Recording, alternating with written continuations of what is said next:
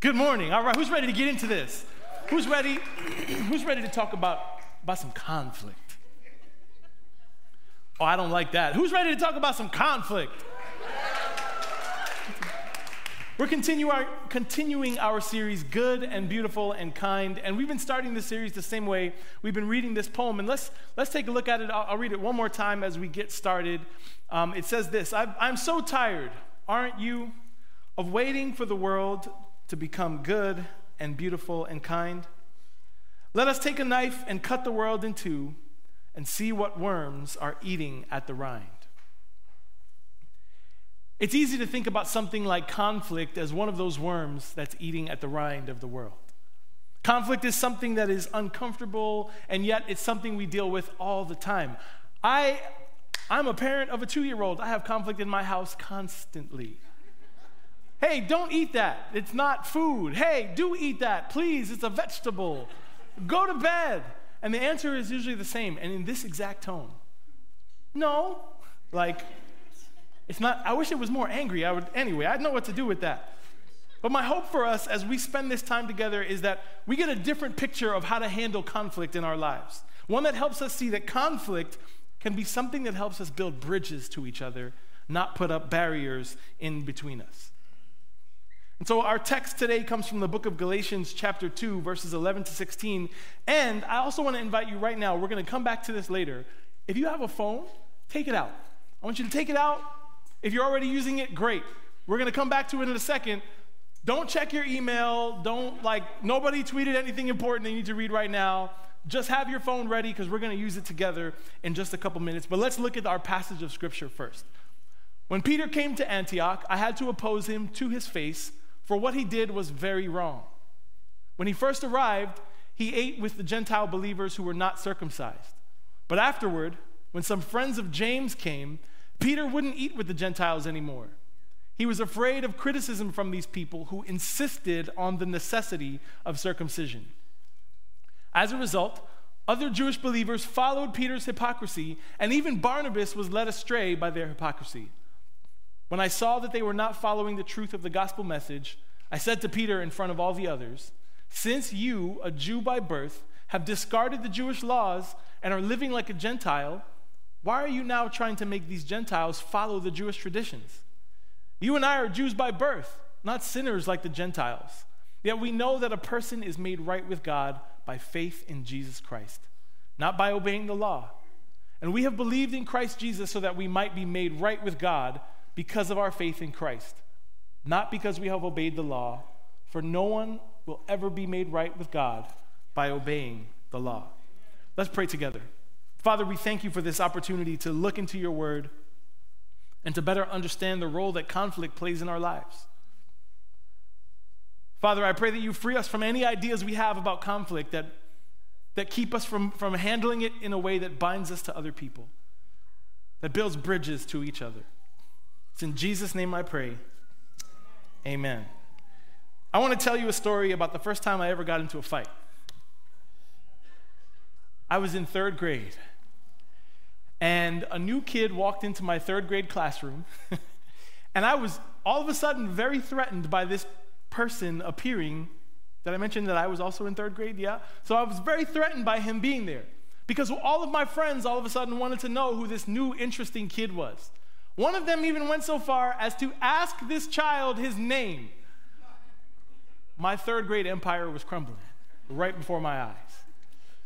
And so once everybody got settled, you know, the teachers did the whole thing, "Oh, tell everybody your name," and blah, blah, blah, all that stuff. I didn't care. The kid got seated, and I turned around, and I made eye contact with him, but it was not to say hello. I needed to gather some information. So I asked him to put up his arm and flex. I wanted to see how strong he was. And so I must have felt okay about what I saw, because I, the next thing I did, I gave him the universal sign for "Let's fight today" at three p.m. in the schoolyard. Closed fist against an open palm, two taps. And it was on. Everybody knew, because at three o'clock, everyone showed up in the schoolyard fighting pit at three o'clock.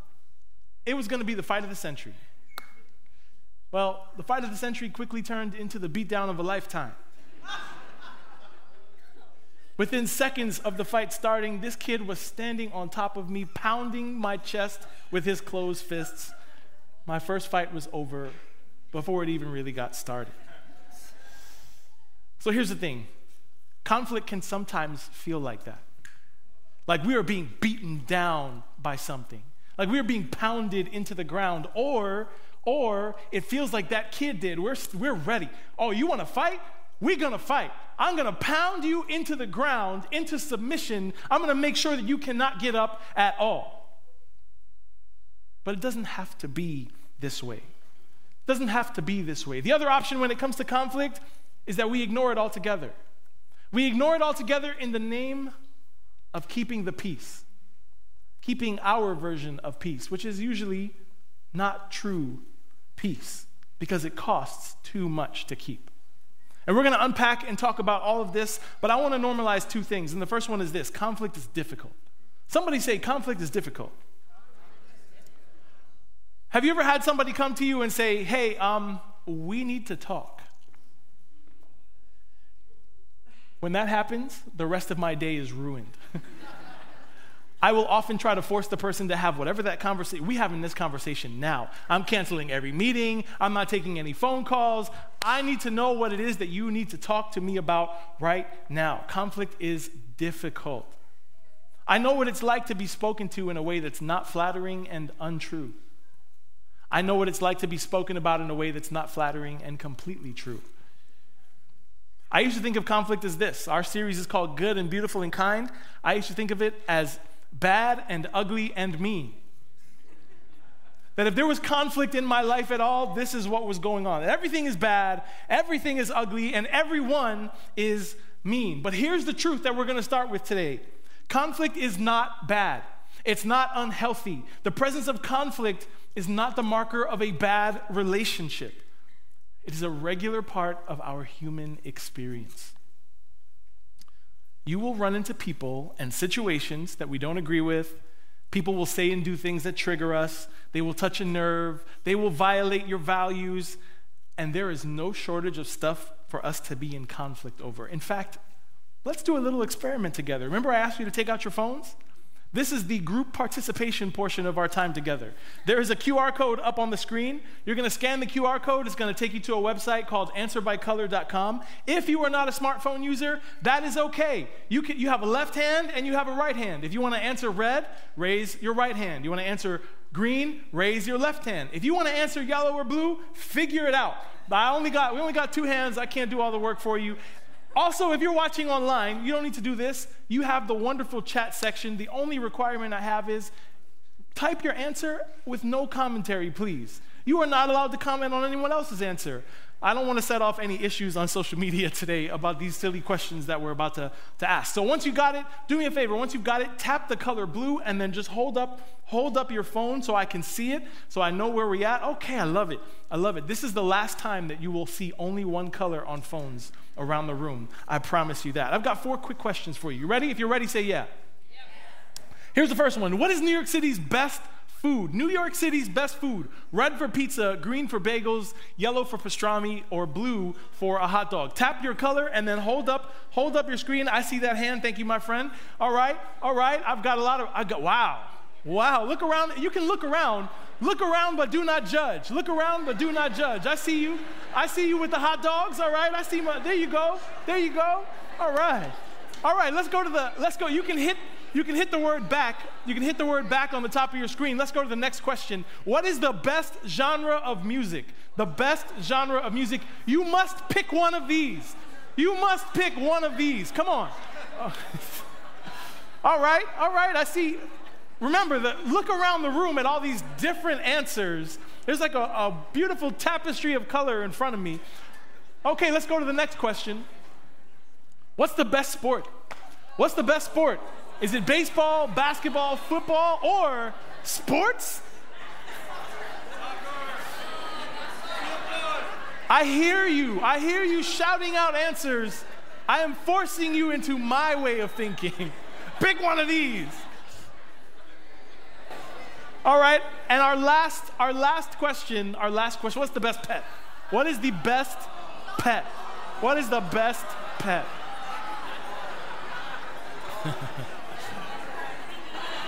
Okay. Okay. All right. So the whole balcony is our the whole balcony is dog people. First service was like ninety percent people were like, a dog is the best pet. So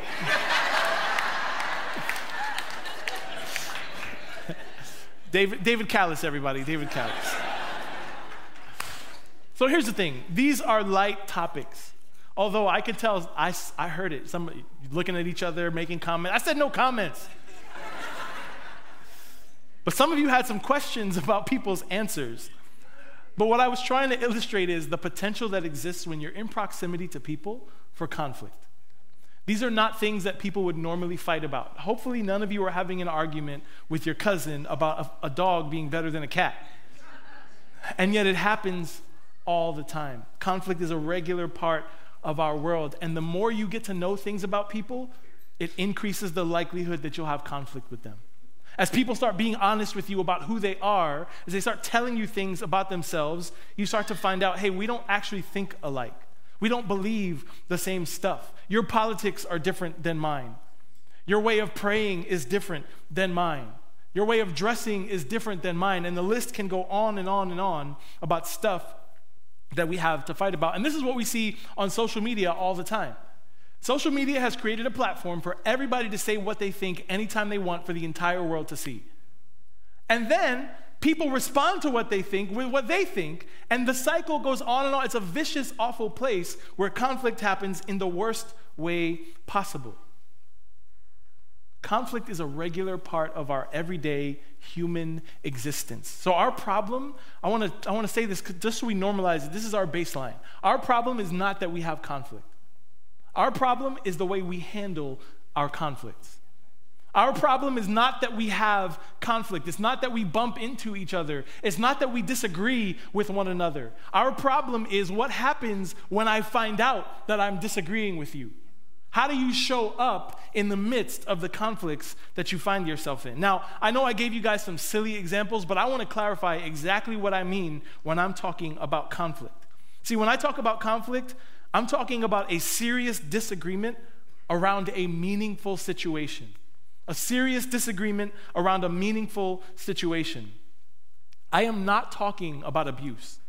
I'm not talking about remaining in situations where you're dehumanized. I'm not talking about sticking, sticking around in relationships that are marked by a refusal to treat other people with dignity and respect.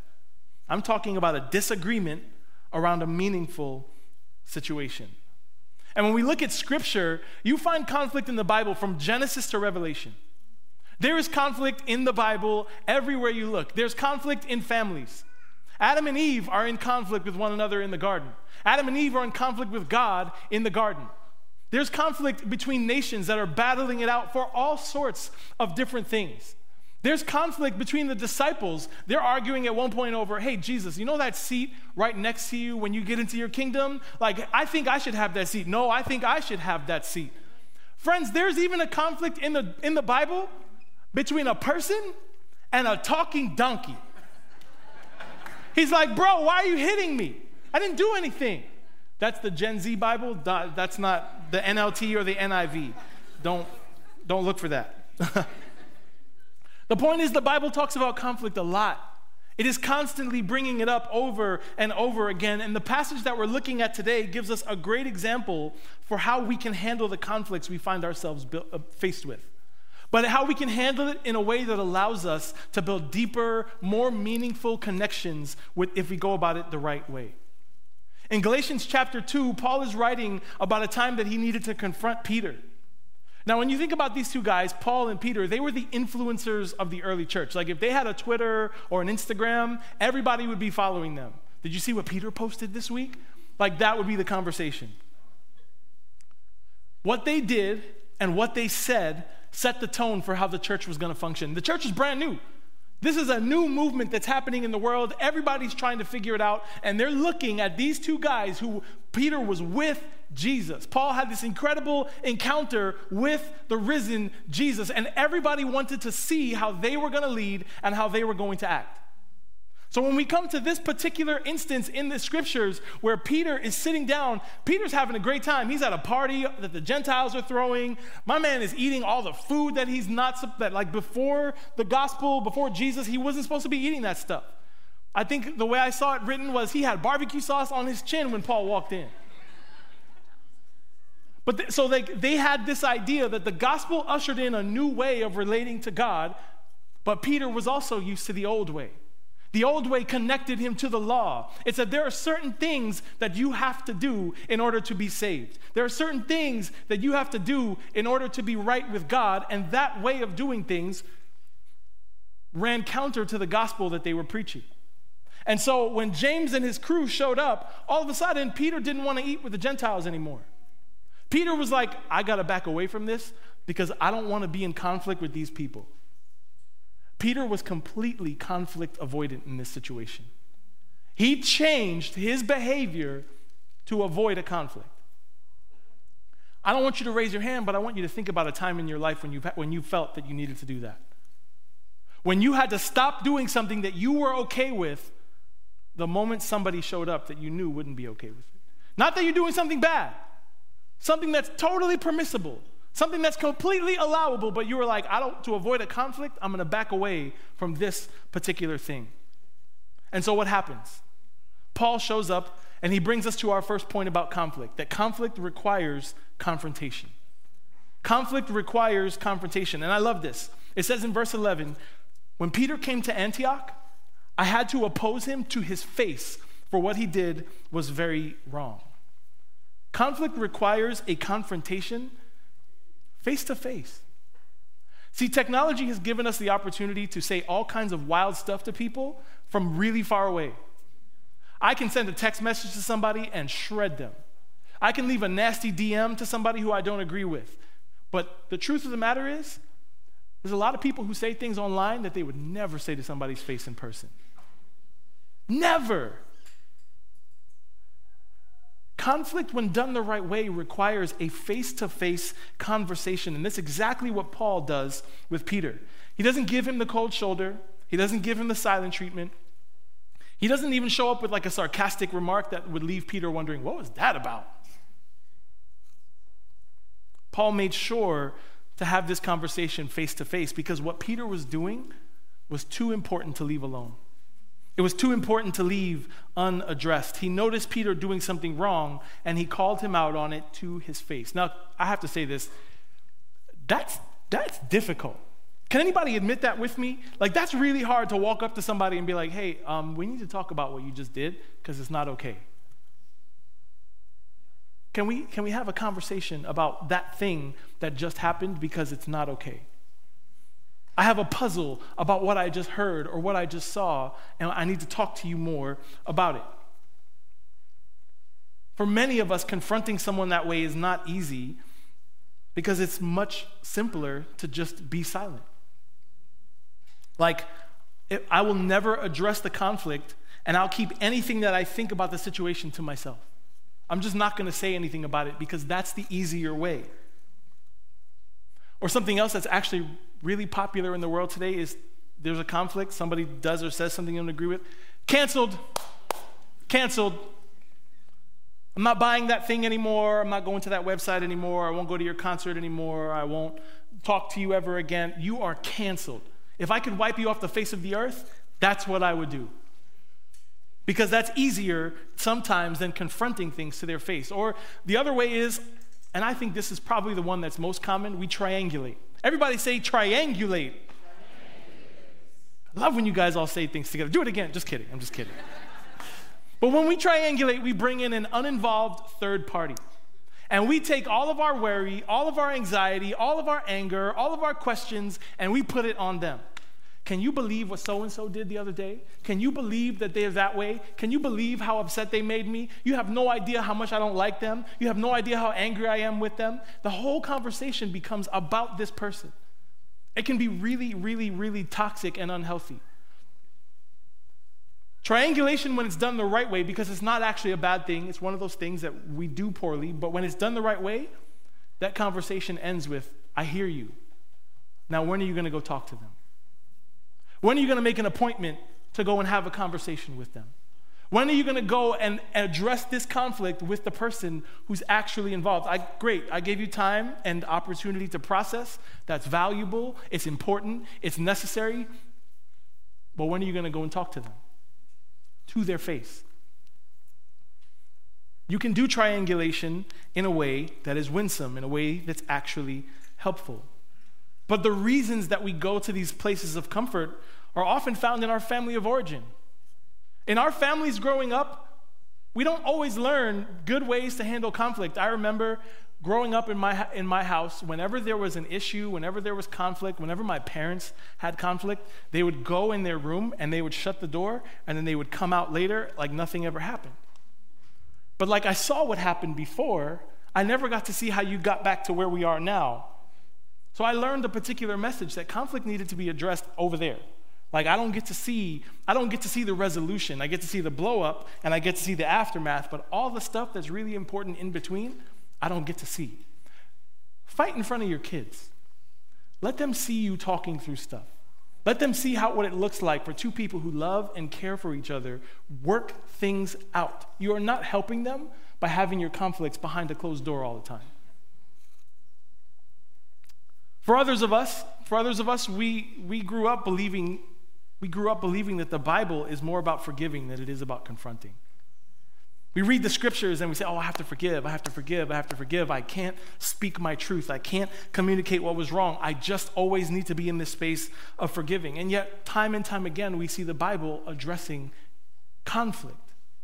There's a forgiveness aspect to conflict, yes, but there's a conflict that needs to be had. There's a confrontation that needs to happen so you can actually get to conflict, to forgiveness. And lastly, and this is one that in my life has been really hard for me, conflict is sometimes tough because it requires us to be vulnerable. How easy is it for you to walk up to somebody and be like, I was hurt when you did that. I was really hurt when you said this. I was bothered by this thing. I have a particular value, and that value was violated when this happened. When you do conflict a healthy way, it requires us to open up ourselves to each other. And sometimes I would really rather not do that because I want you to think of me a particular way. I want you to think of me as strong and sturdy and stable and capable and not any of the things that I often associate with being vulnerable. Now hear me, this doesn't mean that we get to destroy people when we show up. This doesn't mean that I get to cut people down and tear them apart when I show up to one of these face-to-face confrontations, because good, healthy conflict requires healthy speaking. It requires healthy speaking. Now, before I get into what healthy speaking means, I want to tell you what it does not mean. Because a lot of us have these really unhealthy ways of relating to each other, especially when it comes when it comes in times of high stress or anxiety. We call it dirty fighting. In dirty fighting, we do things like we give the silent treatment, or we lecture, we call people names, we get sarcastic, we avoid, we engage in passive-aggressive behavior. I could go on and on and on about the different ways that we engage in dirty fighting. The point is, when we fight dirty, we're doing things that disregard the other person's thoughts, feelings, ideas, and perspective. We just say, I don't care about what you think and feel. I have something to say. You're not going to get to say anything back to me. It doesn't matter how this sounds or how it hits you. I'm coming at you with whatever it is that I want to say, however I want to say it. Instead, there's another way. We call it clean fighting. Everybody say clean fighting. Clean fighting. We teach clean fighting here at New Life in our Emotionally Healthy Relationships course. If you want to learn how to do it, the next time the course comes around, take it. If you haven't taken it, take it for the first time. If you have taken it before, take it again, because chances are good that we can do, we would all do well to learn how to do this skill and come back to it over and over again.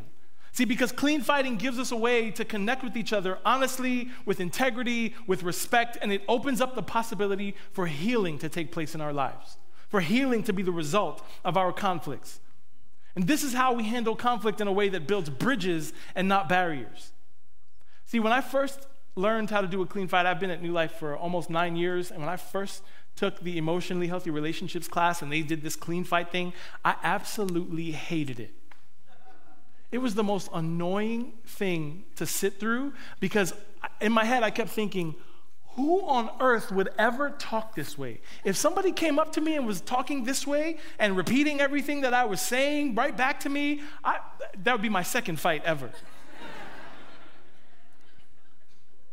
But if I, when I learned how to push through the discomfort that I felt, when I learned how to push aside my own pride and willingness to, I just want to talk how I want to talk, I don't want you to teach me how to speak a better way, I actually learned how to communicate on a heart level with the people I was talking to.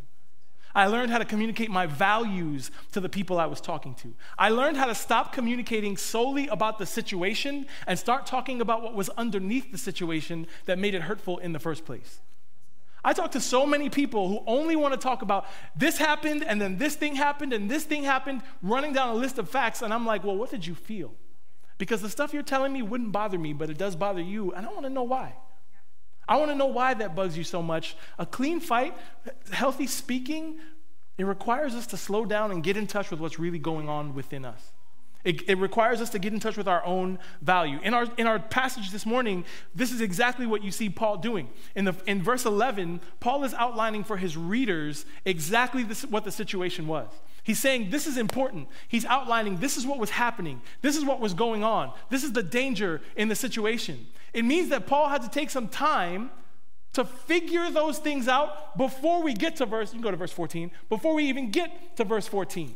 Before we get here where he says right at the beginning, I said to Peter in front of all the others, since you, a Jew by birth, have discarded the laws and are living like a Gentile, why are you now trying to make these Gentiles follow the Jewish traditions? The way you read this, the way, the way any of us read this, reflects our attitude towards confrontation. Because you can read this with a lot of attitude. You can read this and you can put some sauce on it. Man, what are you doing? Why are you doing this? This is wrong. Or you can read it the way Paul is writing it. You can read it in a winsome way, and I would even suggest to you, I would submit to you, he's having a clean fight. He's having a clean fight. Let me put this in the, the, in the four sentence stems that we use in a clean fight. He says this, I noticed, uh, Peter, I noticed you were eating with and enjoying fellowship with the Gentiles until James and his friends showed up, and then you didn't want to eat with them anymore. I value the gospel message that Jesus lived and that he taught, and that we believe we are saved by faith and not through the law. When you do this, when you change who you're eating with, I feel worried and angry because people are being led astray by the example that you're setting. Moving forward, I would prefer that you act according to the message that Jesus entrusted to us, so we can be consistent with how we communicate our values as followers of Christ and not send mixed messages about how people are saved. He has a clean fight. He tells him, I noticed this, I value this. When you do this, this is what happens. And moving forward, this is how I want to move. That is how you have a clean fight. That is how you show up to somebody in confrontation and you're speaking in a healthy way. You get in touch with what's under the surface. You figure out, man, why is this triggering me so much? Why is this bothering me so much? And what is it exactly that I need to communicate in this particular situation? And then you share that when you get there. Because the way we speak to each other can oftentimes determine the success of a confrontation. You come in hot. I do this sometimes. I, I'll have conversations with my wife, and like I'll just come in too hot, and I know I just I need to walk out of the room right now, like because if I don't, I might not be able to walk ever again, like. And I just I need to reset. We have to pay attention to the way we speak to each other, but there's another side to this. There's another side to this. See, communicating on that level brings it brings us it brings us to a place where we can be honest and vulnerable. And here's the thing, the invitation to all of you from God is to have courageous conversations, to step into the uncomfortable and have courageous conversations. And by the grace of God, you can do this very difficult thing. In the power of the Holy Spirit, you can do this uncomfortable thing, but it's not just about speaking, it's also about careful listening. Author David Augsburger writes in his book, Caring Enough to Hear and Be Heard, that being heard is so close to being loved that for the average person, they are almost indistinguishable. One of the best ways you can love someone is to learn how to listen well. And I used to think of myself as a good listener. Actually, I used to think of myself as a great listener. And then I found out that I was only, like, I was good at waiting for my turn to speak. And then I found out I wasn't even good at that. Because listening with intent to respond is not the same as listening with intent to connect. That, those are two totally different things, and most of the time I find myself, I don't know about you, I'm, I'm preaching as much to me as I am to all of you here. I'm waiting for my chance. I got something to say. You said that, I'm going to say this, and I, that's exact. I'm not even listening to you. I'm interpreting everything you're saying through the lenses of my own offense, my own hurt, my own lack of humility, and humility is the key to careful listening. Because what humility demands is that we take an opportunity to, to consider, this person might actually have something to say that I can't see about myself. And so, friends, careful listening is huge when it comes to healthy conflict. And I know that none of this is easy. I know that this is hard work. But holy work is usually hard work. It requires us to lean into the grace of God because it's the only way we'll ever be able to do it. And the truth is, we can all grow in our ability to speak and listen with love and maturity. Because here's the thing, I'm going to call our worship team to come forward. Conflicts don't have to end your relationships, but sometimes they do. They don't have to put distance between us and the people in, in our lives, but sometimes, sometimes it's necessary. Conflict provides us an opportunity to build bridges, and when it's done well, conflict helps us live in reality. Just like I found out a bunch of you are dog people, and I'm a dog person, and we can hang out after, but if you're a cat person, I'm just kidding. Yeah, we, I'll hang out with cat people too. As we find things out about one another, as we bump into one another, as we share ideas that are not, that don't align, learning how to move this way, learning how to deal with conflict helps us build bridges to each other, and I get to make a choice about you based in reality. I get to make a choice, you get to make a choice about me based on the truth. If you want to grow in your ability to handle conflict, it all has to start with looking to God. Because here's the truth, God has already provided the best conflict resolution any of us can ever hope for. He did that through the life, death, and resurrection of Jesus.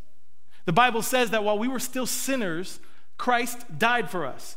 The Bible says that all who call on the name of the Lord will be, say, come on, say it again, saved. Saved. Saved. The scriptures say that God so loved the world that he gave Jesus so anyone who believes in him would be with him forever. Friends, we were caught up in like a conflict that we had no hope of ever winning. Ever. And yet the scriptures tell us over and over and over again that by grace, Jesus came and he lived his life and gave his life on the cross to resolve the conflict between us and God. And God is inviting us to, to go all the way to the people we're in conflict with, to have a face-to-face confrontation, to watch how we speak when we get there so that we can connect with each other and build bridges to one another. Conflict is a normal part of a human experience. Your relationships are not broken because there's conflict. In fact, conflict is sometimes the truth looking to find a way out. And so confront one another in love. Our church is better when we confront each other this way. Because there's too much at stake in a community like ours. Friends, you have the opportunity to speak to one another in love, to learn to get to know each other in love, but when you show up, be mindful of how we talk to each other. Our church is better when we enter conflict well. So I know this is difficult, and it's easier for any of us to go back to our usual way. But the invitation from God is to build bridges, not barriers. Amen.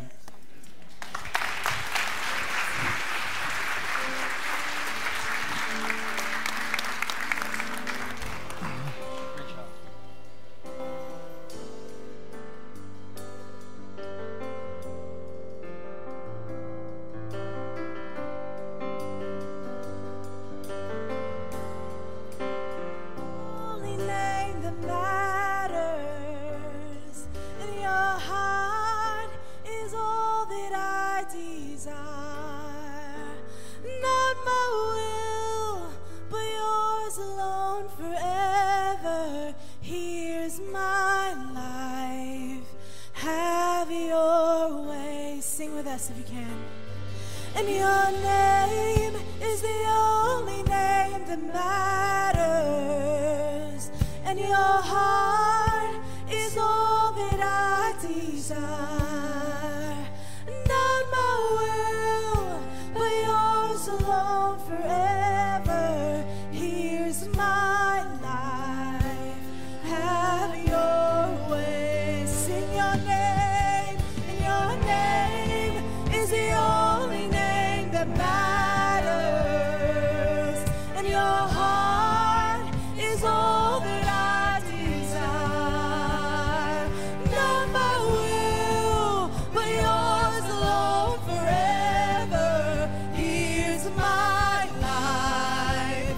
Have your way. Your name, and your name is the only name that matters. Your heart is all that I desire.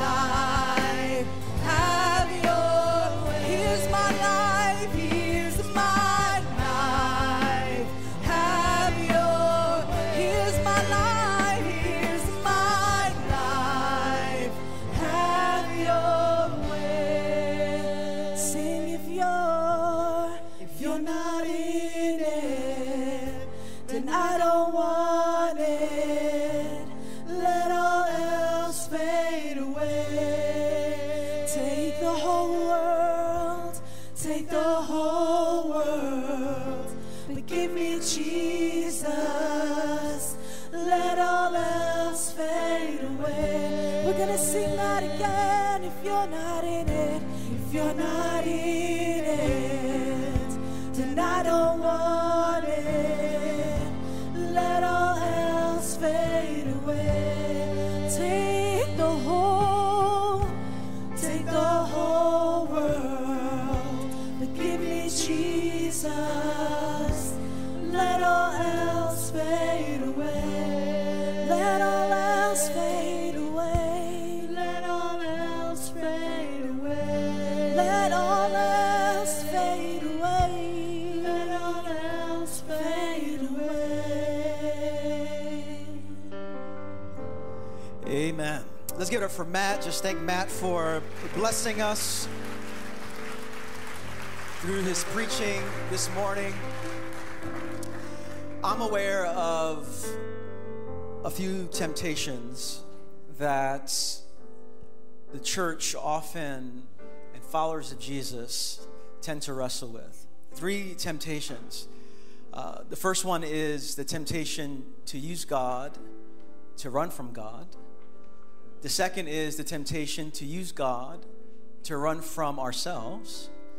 And the third is to use God, to run from one another. In other words, we have a way of hiding behind religious jargon and hiding behind religious activity to keep us from actually living in truth. And so you see someone in which you have a differing of opinion with, or you have something against them, they go, how are you? You go, blessed in the name of Jesus. And, and it's just like, no, that's not really true. There's something happening inside of you that really needs to be addressed. And yet it is so easy to hide behind religiosity and spiritual God talk. Our congregation um, is probably one of the most difficult places to really uh, be at because of our immense differences. We are a community in which over seventy-five nations are represented. People are coming from all different walks and ways of life. This is a place where it's very easy to have lots of differences among people. And yet, what an opportunity for us as well to demonstrate to the world what could happen when Jesus gets a hold of a people. But in order to do that, it often requires an empowerment of the Holy Spirit, which is why we close our gatherings with prayer. I want to invite our prayer team. Our prayer team, because we have after, uh, we're having a discussion in the sanctuary for those who want to stay and have that. Our prayer team is going to be in the upper stage room. And so it's through that door and go up those stairs, and our prayer team will be waiting for you there. And maybe you came into church today and you're having a hard time negotiating your differences. Maybe with someone in your own home. Maybe it's someone at work. Maybe it's someone in our church, and you just need someone to pray for you for a couple of things. Number one, to have courageous conversations. Sometimes we just need to be able to lift our voice and name certain things that are troubling us, and doing so without needing to hide. And so some of us just need prayer to, to lift our voice and say, you know what, I do have particular values that have felt violated, or I do have a perspective that I think needs to be shared. But then some of us need to receive prayer as well, to be people who can be humble and curious and listen. Some of us need to raise our voice. Some of us need to learn great humility to actually be present in those conversations. And if we can do this right as a community with all of our vast differences, what a witness to Jesus Christ. It is one of the saddest things in the world to see churches split left and right because people don't know how to negotiate their differences. And we see this in churches all around the world. Why do people stop going to a church? Oh, because I have a difference of opinion on that. Have you ever talked about it? No, I, I can never talk about it. What a sad testimony that followers of Jesus can't negotiate our differences well. If there's one place in the world where we should have the ability and the skills and the integrity and the love to do that, it is the church. And may we model to the world what is possible. Some of you came to church today, maybe you're watching online, and something maybe has been stirring in your soul about following Jesus. I imagine some of you today, maybe you've heard this gospel message that there's a God who loves you with an everlasting love, who longs to save you and forgive you and, and offer you uh, life and peace and joy. And maybe today you want to take the next step in that direction. There's a couple of ways that we can serve you. You can come to our uh, one of our prayer team members up there. You can also scan that Q R code or talk to one of our pastors at the end of our service down in our lobby. If you want to just take the next step of what learning what it means to follow Jesus, what it means to actually surrender your life to Jesus. Additionally, maybe you, maybe you have surrendered your life to Jesus, but you want to take the next step of being baptized, of identifying and participating in the life, death, and resurrection of Jesus Christ by being baptized uh, in water. And so we'd love to help you take that next step on your journey. As I mentioned, we have this Lenten study, which is going to be in uh, this sanctuary here. So I'm going to need all your help.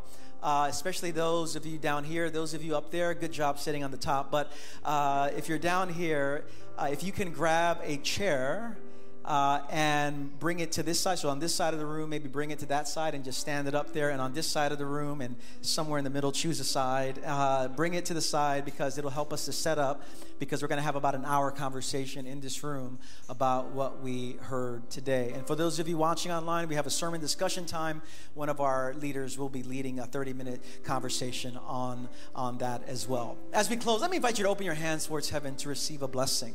May we be people who negotiate our, be, be people who negotiate our differences healthily in a way that points to Jesus, to the fruit of the Spirit, to the presence of God among us. And may, in light of the world tearing itself apart, may we be a people marked by wholeness, marked by forgiveness, marked by reconciliation. And may we do it in the power of the Spirit. And so with your hands in your hearts, in a posture of receiving, brothers and sisters, sons and daughters of the living God, may the Lord bless you and keep you. Make His face to shine upon you and fill you with peace. And may you walk out of this building and out of this online gathering in the power of the Holy Spirit, bearing witness to the healing power of Jesus Christ, having courageous conversations, and walking in the way of humility. And may God give you grace for all of these things. I bless you all in the strong, in the beautiful, in the reconciling name of Jesus Christ. And everyone said, Amen. Grace and peace to you all.